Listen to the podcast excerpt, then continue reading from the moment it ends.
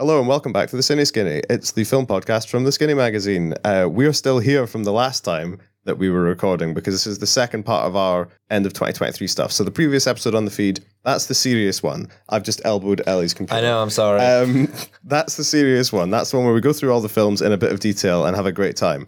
Uh, this is the one where we talk about little pretend made up awards that we've uh, come up with and air our various grievances against the world of film and the various people in it.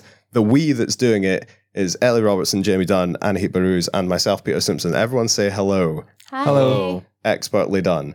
Uh, we've we're up against it clockwise for various reasons, not least my lack of organization. So the plan for this one is we've come up with some awards categories. I say come up with. We lifted the ones that we did this time last year and had a few more fun ones in. Uh, and we are going to talk. Use that to talk about some films that maybe didn't get the shine that they, the, the other ones that the good ones did, uh, but are still more than worth talking about. That's right. It's a fun one. It's the free play at the end of the school term. Jamie's brought Scrabble. Ellie's Ellie's got snakes and ladders. I'm standing in the corner with my pop-up pirate. a great fun time. So we'll just rock. Uh, and I think we'll start with the one that's going to start an argument because then that will create a good energy in the room. most, m- most contrarian film opinion of 2023, Jamie Dunn, go. Well, I don't think this is that contrarian, but I I was a little bit. Basically, I don't love past lives. I think it's. The, I think the film has a big problem, and that structurally it just doesn't work until the half last half hour. I admit the last half hour is great.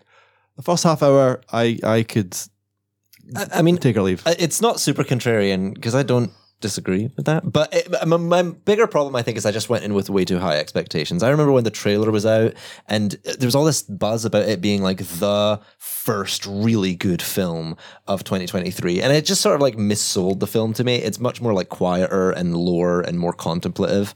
But yeah, I mean, I don't fully disagree with you, so you're not completely contrarian. So we've on one. opened with Jamie taking a shot at the film that was number three on the list of uh, best films of 2023. I believe someone's got something to say about the film that's number two.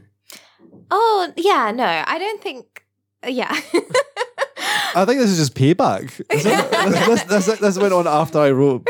yeah, this is me being annoying. I'm not. Okay, so it's about Killers of the Flower Moon. And it's not that I think it was simply okay, because I'm not a dickhead. but I just don't think it's his masterpiece. I think it's my thing. I didn't think it was a masterpiece. I did think it was really, really, really good. Um, but I think there were like bits towards the beginning of the film, like the bit where um, the indigenous people are dancing in the oil. And I thought that that kind of visual sensibility would carry over for a lot of the film. And I think after that scene, there was a certain amount of kind of storytelling flatness that I felt that still made it like it was still a really excellent film actually until the final scene. And then the final scene I was like oh yeah yeah we're back baby.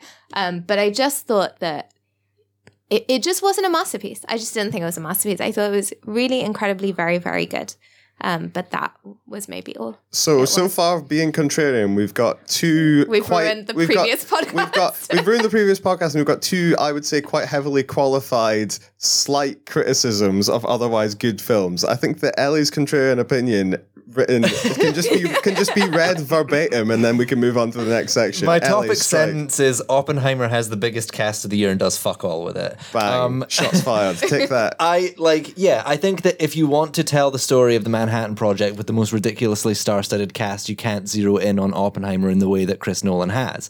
Florence Pugh is an incredible performer who has four scenes. She speaks in like three of them. In two of them, she's completely topless, and in one of them, she's imaginary. Like, there's a, you know, Rami Malek. Women, women be like that. I mean, that is. Christopher Nolan. it's a terrible film for women and for anyone who's not Oppenheimer, really. Like, let.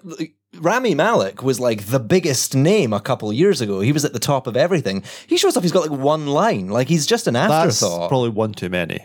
I mean, yeah, but like to the point where it's so distracting with everything. Where like in Josh Peck from Drake and Josh is in there. Doesn't need to be in there. Doesn't really do anything. He's just there for set decoration. I'm gonna say that was one of my favorite things about the film. Is like, oh, that's that guy from I that thing. Like, I- I mean, Yeah, it- it- it's just an insanely long amount of time to spend on a film where really you're not you're you're bringing in all these like really recognizable faces for no reason. Like, It reminded me of like old school stuff. Like, but I also love how like like I want to see these people perform, and they're not performing. Yeah. They're just sitting there. But some, but I think some of the small performances are great. Like I think uh, Ben Safdie, for example, is really good in his small performance. Ju- I don't want to just come across like I don't think these people are doing a good job. Like I think that they are. I just think they've not been given a decent job to do with the skills that they have. You know what I'm going to say as a cap to this? My contrarian opinion is that the bad accents in Oppenheimer were great and everyone should have had one. the rule should have been, it sh- you know, the, what's it called? Death of Stalin, the Armando Iannucci film about the Russian, uh, about Russia. Uh, you know, the, the Russian country. The death of Stalin. Yeah, but in the title it's, it's about this guy, uh, and, he, and he's unwell, and then all of a sudden he's dead. Um, but in the death of Stalin, everyone just had their regular accents, and I think they should have done a reverse death of Stalin on the set of Oppenheimer, and everyone had to come up with a bad accent because half of them were bless their socks on a film of that budget and that scale. There were some, there was some wandering, wandering vocals from a number of different performers. Bad times. But that shot of Benny Safdie covered in sun cream with his sunglasses on, just staring into the oblivion. Yeah, that's fucking great. It's hilarious. So those were contrarian film opinions. Let's move on to sexy moments in film. Who wants to go first? Sexiest moment in a film in 2023. I thought all of Blue Jean was really, really sexy, Mm-hmm. and the bits between the two main characters that was really hot.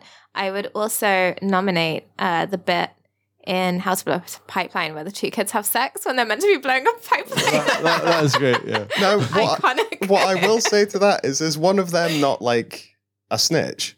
no. Spoilers for possible spoilers. Well, you think they depending, are. Depending the outcome Yeah, of the yeah, set. yeah, you yes, no, think- you're right. Yeah, you're right. Yeah, you're right. But then it turns out that they're not, Yeah. so they're just like two very Twist. handsome kids having Yeah. sex. Yeah. I would do a lot more direct It's action. like it's like how to have a pipeline and how to have sex combined. Yeah. That's it. anyway, I thought that was sexy.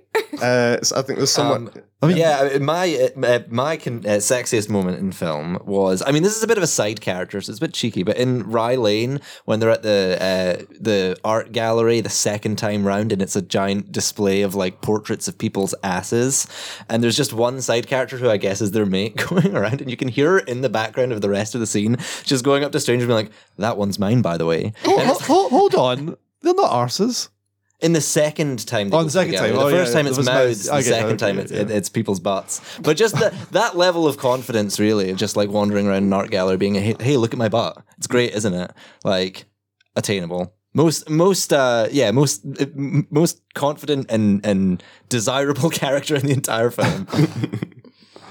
Um, so from that, we can either do because there's two coming up that we've got a lot of notes for, which I think will be good fun. Do we want to talk about best beginnings and endings, or do we want to go to the musical section of the episode? Ooh. Let's go musical. Jamie, your best musical moments I can see from the notes. Well, I've got several. I mean, I think I think Barry Keoghan dancing around to Sophie Ellis Bextor in the end of. Can we spoil this? I think everybody's seen it. Everybody knows it happens. Barry Keoghan gets his kit off, dances around to Murder on the Dance Floor. Is that a spoiler of what happens in the film? I don't know, but it's You really haven't funny. said what the name of the film is. Oh. so- So- the film's called Just Salt. don't say it, and then it's not a spoiler. man, this Banshees of Inisherin director's cut. It's a wild bit of business. The film is Saltburn, uh, a film that I didn't love, but uh, uh, but but I, I remember fondly for its crazy scenes and out there moments, um, and that was one of them. Um, yeah, really good fun. So and re- loads of good needle drops in that whole film actually, like tons of tons of good musical moments. So. Yeah. Um, there's also something here about a lute. Oh look, yeah, yes, uh, the loot scene in uh, Dungeons and Dragons. Where uh, Chris Pine's character is meant to be distracting two guards, but it turns out he's a hologram or something, and his face starts to melt. Very funny. Um, just, I just want to mention Dungeons and Dragons because I think it was actually a was a really, really underrated film, film. yeah. like pretty underrated, very funny. Uh, Chris Pine, easily the best Chris. There's no no debating for me. The funniest Chris, the most handsome Chris, the best actor. Um, and I hope they make another Dungeons and Dragons films because it was actually pretty good. Idea for an episode in 2024: the ranking of all the Chris's. God. I would, I'd listen. I mean, I'll have to because I'll probably have to edit it if we do it. We Uh, could do all the Chris's, like you know, just Chris de Burgh, you know, everyone. Chris Mess. Uh, Ellie, musical moment. You've put a whole film down. This will be fun. Well, I mean, like I don't know. I guess this is a spoiler, but Leonor will never die, which we've talked about to this year on the pod. Um, has it ends in a very abrupt and unexpected big musical number. Oh, yeah. um, which is really really fun because like it, it's the it- it's not just a fun way to end a film, but this film in particular just gets more and more unraveled as it goes on and this is after we've had like seeing what it's like in the editing bay and the crew members sitting around having a cigarette wondering how the film's going to end. And you know there's a conversation i think between the director and someone else about how the film's going to end. It just says like how would your mum want it to end? It's like oh well she always loved to sing. And then they just like very naturally just let it happen where it becomes this big song and dance number at the end. Um good vibes. Liked that film. Uh check it out if you want Nice. Uh, I've got two. One is uh, so that from the IMAX remaster of Stop Making Sense. The thing about Stop Making Sense is the way that it's shot is really an amazing film to watch in IMAX because you can. It's like watching an actual gig where you can pick out individual people from the the band. You can decide who you want to look at because everyone is big enough on IMAX. You sometimes can't make them out on a little screen. Uh, but then that is completely separate from my favorite musical moment from it, which is Steve Scales, the percussionist, smacking the absolute shit out of a cowbell in the middle of burning down the house, then gurning at the camera, but gurning in IMAX, so he's about 25 feet tall. Fantastic.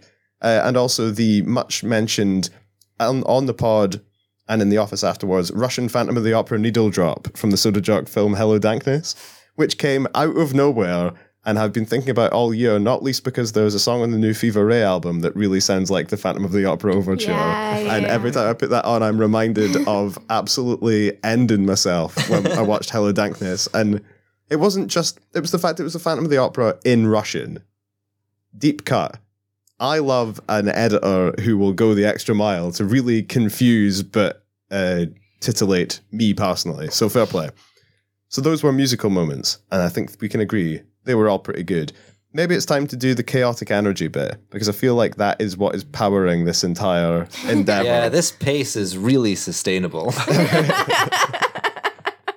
This is a this is a full sprint of a podcast. Uh, so chaotic energy. When we talk about this, we're talking about characters, performances, moments, situations that are just unpredictable, unpredicted, and unset mess with the set dressing, shall we say? Jamie, have you got one to talk about, or shall I come to someone else? Uh, I don't think I have. Actually. Okay, well, I'll come to Anahit then. I'm realizing that I can't really remember any of the stuff. So we're over two so far. Ellie, that was me. Oh, the spider punk. Yeah. Yeah, I was gonna say. Don't cut me off. I might have an opinion. Um, I was gonna say Spider Punk from Across the Spider Verse, but I just couldn't remember like a lot of the specificities of the chaotic moments. Um, but I did really like how utterly fuck the police, fuck the establishment he was. And not in a kind of, you know, it's not to actually make a fucking difference. Like, it's not, this is a big, what is it, Sony production? Mm-hmm, yeah. Yeah. So, like, you know, they don't believe what they're saying. But I did enjoy really watching it on a big screen. Like, someone saying those kind of things in a film that kids will and see. it's not even like that he's just an aesthetic punk, right? He actually like has an impact on the script Yeah, where yeah, he like yeah, fucks over everyone else and Yeah, just like yeah, yeah. pieces out. Yeah, which is very yeah. cool. Which is very enjoyable. cool. Yeah, he like very deliberately, and I think in a kind of film that was all about like narrative, right? Like this idea of like canon events, and you're meant to kind of stick to the script in so many ways. To have this character that's just like refuses to stick to any kind of like social political script It was really fun, and he was voiced by Daniel Kaluuya, I think, Yeah. and he was such a sexy voice. But also, he's, it's also visually chaotic. 'Cause Yeah, it's like yeah, it's yeah. like I mean, all the all the characters have different styles, but this one is very He keeps morphing. yeah. It's like it, it looks like ripped out bits of Yeah, paper. It looks yeah, yeah. essentially it looks like a Clash cover or, or- Yeah, or yeah, something yeah. like that. That's the idea. Uh, yeah, yeah, he's great. Uh, and I believe that Ellie, your pick is another animated That's right. uh, chaos gremlin. Um, so John Mulaney's character in Puss in Boots: The Last Wish is uh, Big Jack Horner, who is Little Jack Horner, who sticks his thumb in a pie, grows up to become a demented, sadistic industrialist who's bitter at the fact that he's a, a nursery rhyme and not a fairy tale. But you only need to like look at his character design because it's like sort of Donald Trump inspired, I guess. All of his like textures are wrong and he's somehow like very huge and hefty but also like dainty and pompous and quite gross. Um but yeah he has his own little jiminy cricket And uh, Sorry, and, and I, I, I believe just, Peter made the, just just made the mistake of googling Big Jack Horner. There's a point where uh, he's like, "All I ever wanted since I was a little boy was just to be the undisputed master of all in time and space. Is that so wrong?" And Jiminy Cricket, is, to be fair, a seven out of ten. John Mulaney. well, Like, Jiminy Cricket then said, who's meant to sound like Jimmy Stewart, is like, "Yes, you're a terrible person." Big chaotic energy. Love that film. Um, my shout for chaos um, is uh, Big Baldy Glenn Howerton going Yes. absolutely apeshit constantly in the Blackberry film that Matt Johnson made. There's a point in that film. I maybe you can help explain this because it's set in Waterloo, Canada, Yeah. and when the ice hockey league screw him over out of the buy that he wanted, he just screams at them, "I'm from Waterloo, where the vampires come from." yeah, he's so chaotic and off the hook that when he gets to the point where he's been kind of screwed over and things are going very, very bad for him, he says that line, which is so incomprehensible and meaningless, that that's his big final. His big final attempt to be like, ah, you can't do this to me, doesn't make any sense to anyone. I wonder And if he ad libbed it. Yeah, and then he also just like it's classic. It's like from the Malcolm Tucker school of just like turning up, shouting at things, and then being frustrated when shouting at them hasn't worked, and then smashing a few things up. Good fun. He breaks a phone.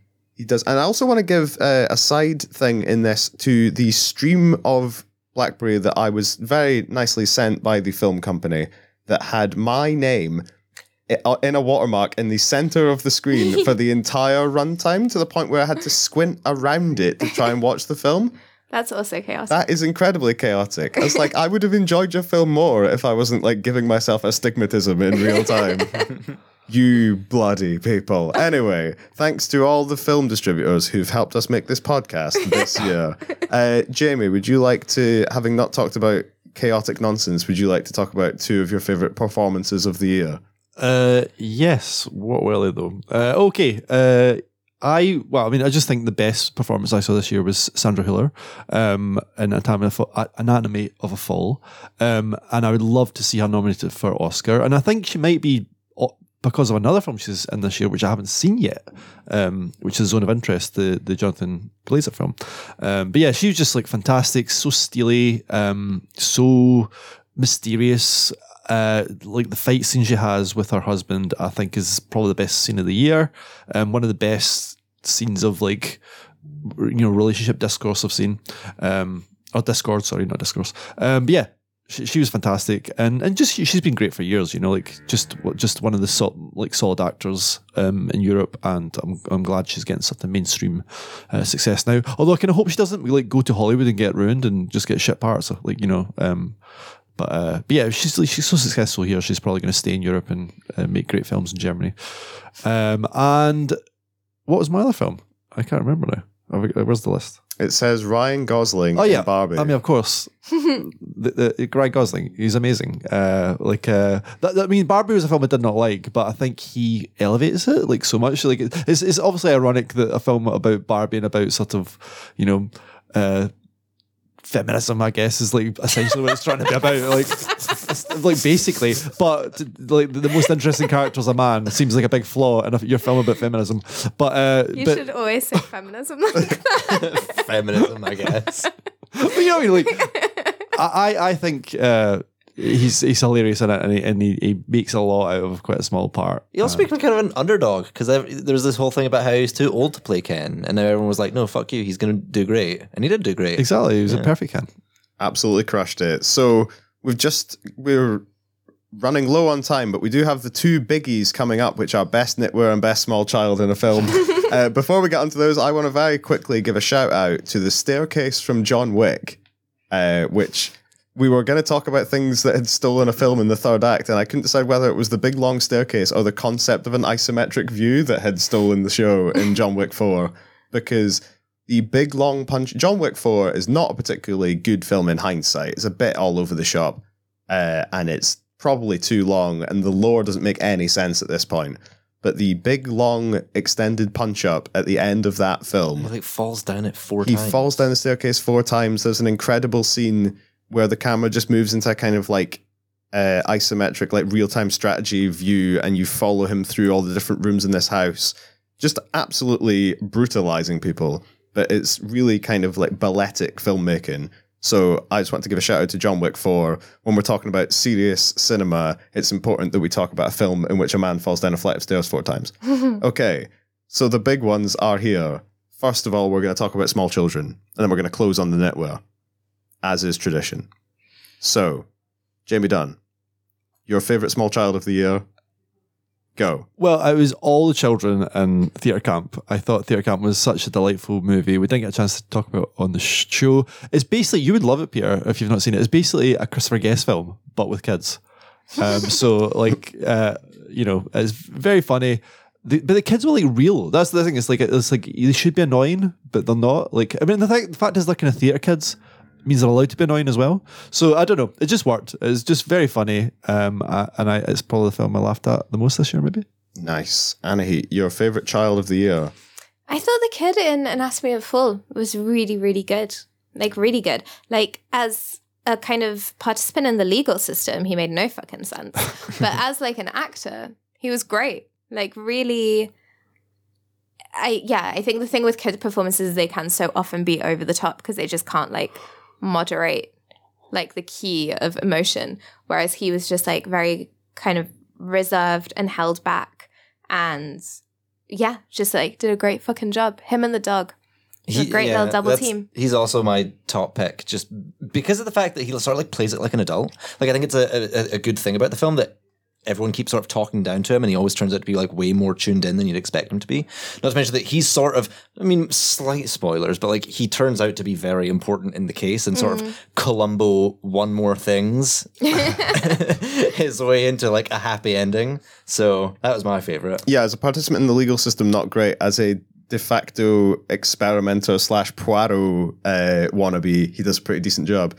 Um, and I just want to give a shout out to the kid from Kore-eda's uh, broker for opening the door in the car wash and- and, getting and getting everyone really really wet. So final one. Final thing we're going to talk about on the Cineskinny podcast in 2023. Thanks to everyone who has listened to the podcast. Uh, thanks to everyone who has helped us make it. We will be back in January 2024, but we can't leave without talking about the best knitwear in cinema in 2023. I feel like there will be a winner of this, but Ellie wanted to talk about something else that is not going to be the thing that everyone just starts shouting at me in a second. Oh, about Enys Men? Yes, about Yeah, Enys Men. Enys Men is like a, a really fun horror film if you've not seen it. It's it's kind of uh, what my brother described it as a vibe film. Like nothing really happens. There's just a vibe. Uh, plot is ri- pretty loose. It's mostly just like this aesthetic haunting, but the aesthetic is so good. I mean, it's like this isolated, uh, like British island. I'm talking like red raincoats and those little like tin teacups. Uh, but by and large, yes, cream colored cable knit jumpers. Uh, they're really bringing the knitwear in Enys Men. So Enys Men's got cable knit, but it cannot step to the unquestioned knitwear king. Jamie, what is it? Passages? Yes, he's got it. he's followed my train of thought. Uh, yeah, we've probably got like a minute. Who wants to talk uh, effusively about the crochet and passages for a Oh, the crochet is so fucking good. It's Yeah. so good. I I'm entered that like, competition to get it. And like the get it. green one. Yeah. it's Yeah. so. Yeah, it is. I really am considering just learning how to crochet again. But then it just seems like so much effort. Sally's very, very good at crochet. I'm sure she would help you Everybody out. Everybody at the table Yeah, right no, now is wearing amazing. some great Oh. knitwear. I'd like to point this out. People What? are we're, we're bringing the knitwear. Yeah. It's like we planned it. it's also like it's fucking cold outside. yeah, that is the issue. My feet are really, really quite cold. yeah, my hands are getting really cold. Yeah. Um, but anyway, the crochet is great. If Sally, yeah, maybe I might hit Sally up. I just want like a little drapey jumper. you know, that's the dream for 2024. And incredibly, that's the final word from this film podcast for 2023. So that those have been our sort of little de facto Cineskinny Awards, our alternative look at the last year in cinema. We got through it in 25 minutes. I'm actually quite impressed, although Yeah. I feel like I've been shouting a lot and really speeding people along. And we had to cut a bunch of stuff on the fly. So apologies to everyone whose things things they made notes for and then I just had to pie them. Thank you, Ellie. Thank you, Peter. Thank you, Jamie. Cheers, Peter. Thanks, Anahi. Thank you. Thank you to Jamie and the gang at EHFM for having us. Uh, follow us on various social things. We now have an Instagram account at the Cineskinny with clips and things of this nature. Uh, we will be back, like I say, in mid January 2024 We need to be out of the studio in three and a half minutes. So goodbye, everybody. Merry Christmas. Happy Bye. New Year. Bye.